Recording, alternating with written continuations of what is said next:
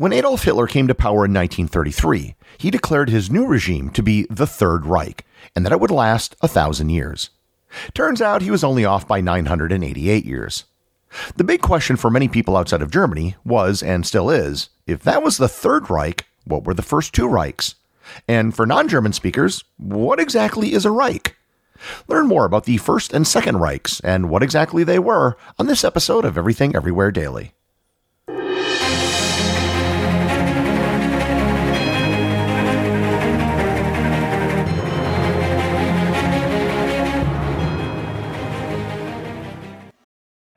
Wyndham Hotels and Resorts makes travel possible for all. Whether it's the long haulers looking for a great cup of coffee, a roomier rest for the on a whim road trippers, or a place to make summer memories with the whole family. No matter who you are, where you're going, or why, with 24 trusted brands to choose from like La Quinta, Days Inn, and Super 8, your Wyndham is waiting. Get the lowest price at wyndhamhotels.com. Restrictions apply. Visit website for more details.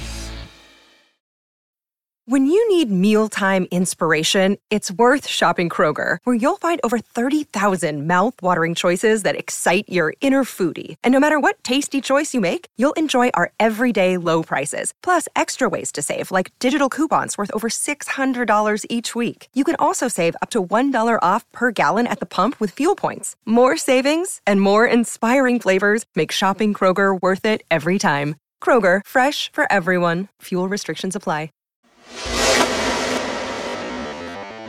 Before I get into exactly what the First and Second Reichs were, it's probably worthwhile to define exactly what a Reich is.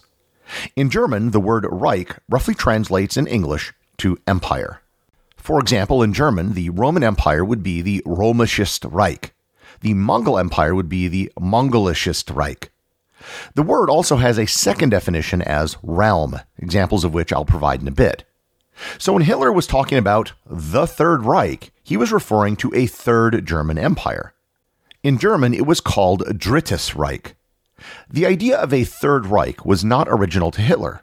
The term was first coined in 1923 by the German historian and cultural commentator Arthur Moeller van den Bruck. Moeller wrote a book in the aftermath of the First World War titled Das Dritte Reich, or The Third Reich. He was a right wing German nationalist who thought that things like democracy, rationalism, and the Enlightenment weren't true culture. He felt that a fusion of the capitalism of the United States and the communism of Russia could create a new German empire. Moeller technically wasn't a Nazi, but that's only because he killed himself in 1925 before the Nazi Party rose to national prominence. I'm sure if he was around when the Nazis came to power, he would have been an enthusiastic Nazi.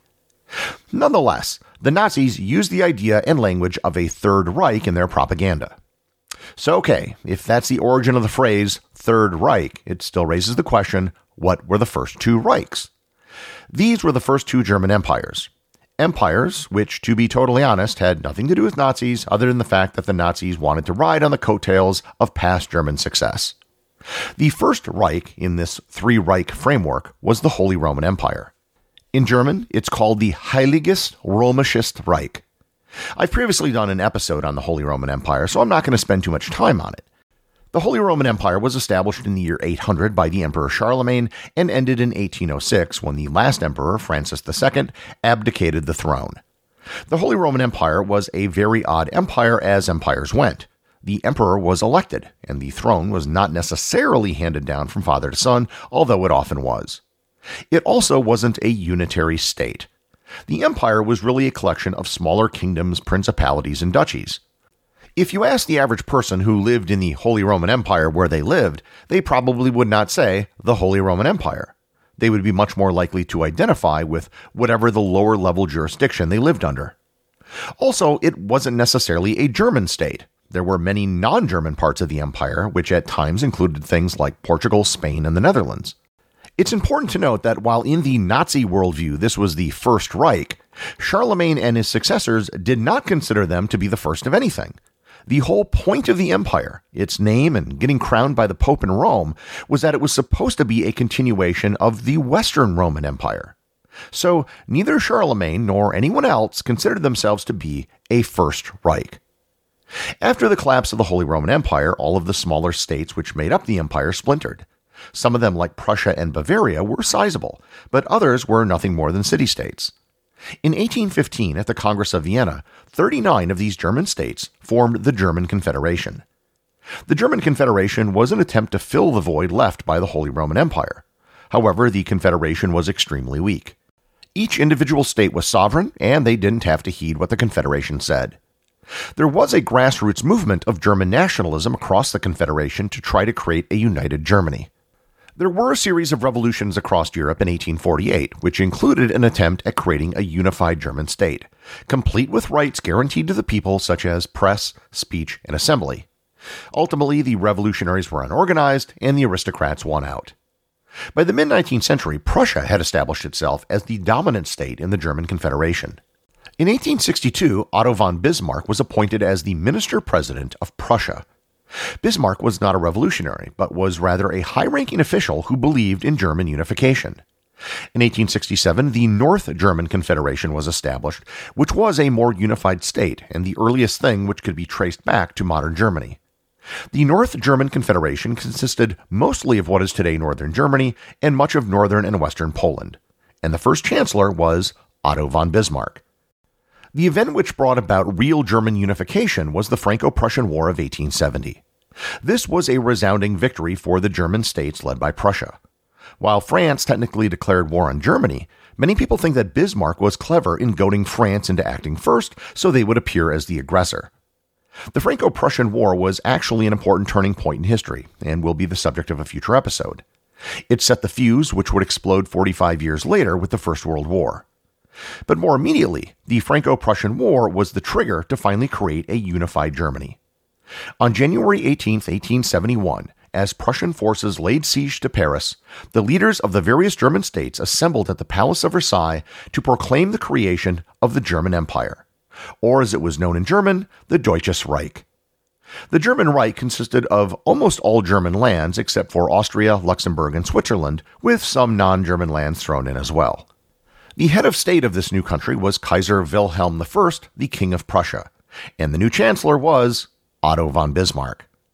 This was the creation of the Second Reich, also sometimes known as the Hohenzollern dynasty, named after the Prussian royal house. I really need to stress that until 1871, there was no such thing as a country called Germany. Germany was a term to describe the cultural and linguistic lands where German was spoken.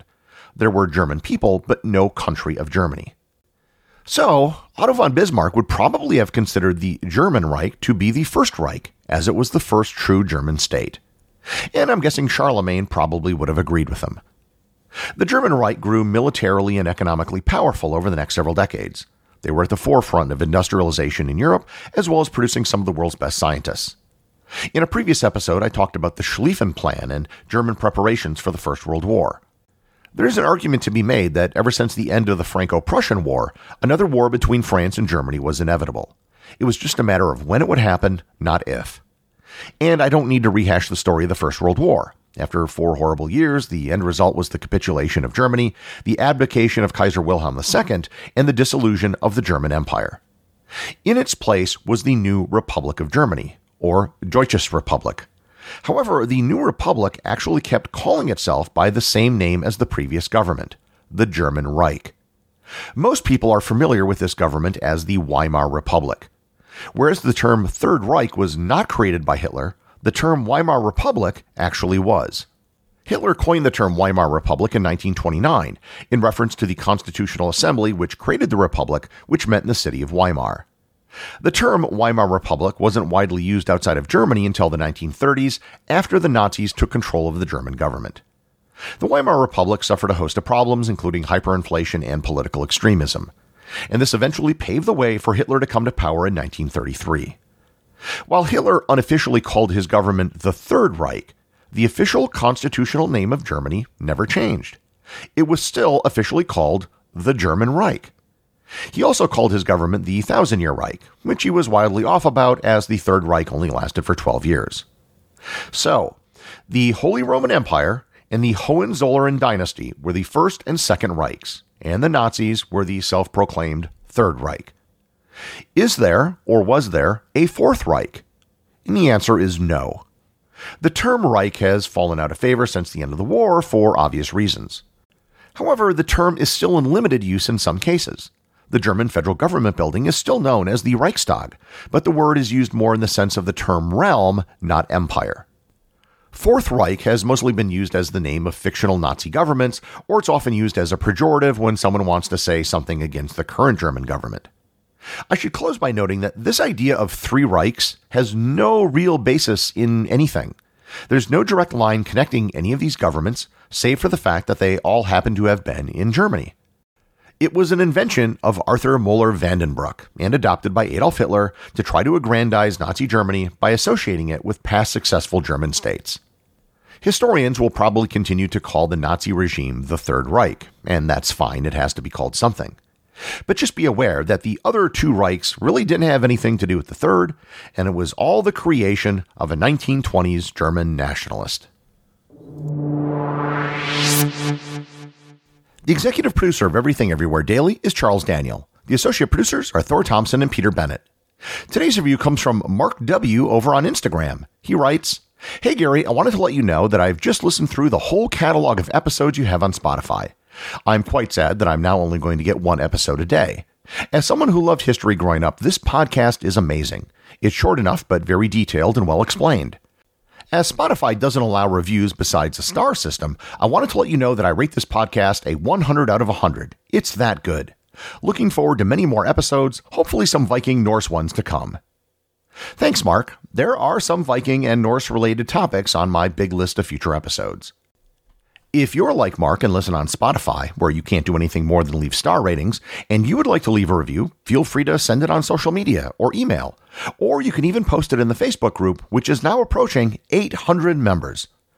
And remember, if you leave a review or send me a boostagram, you too can have it read on the show.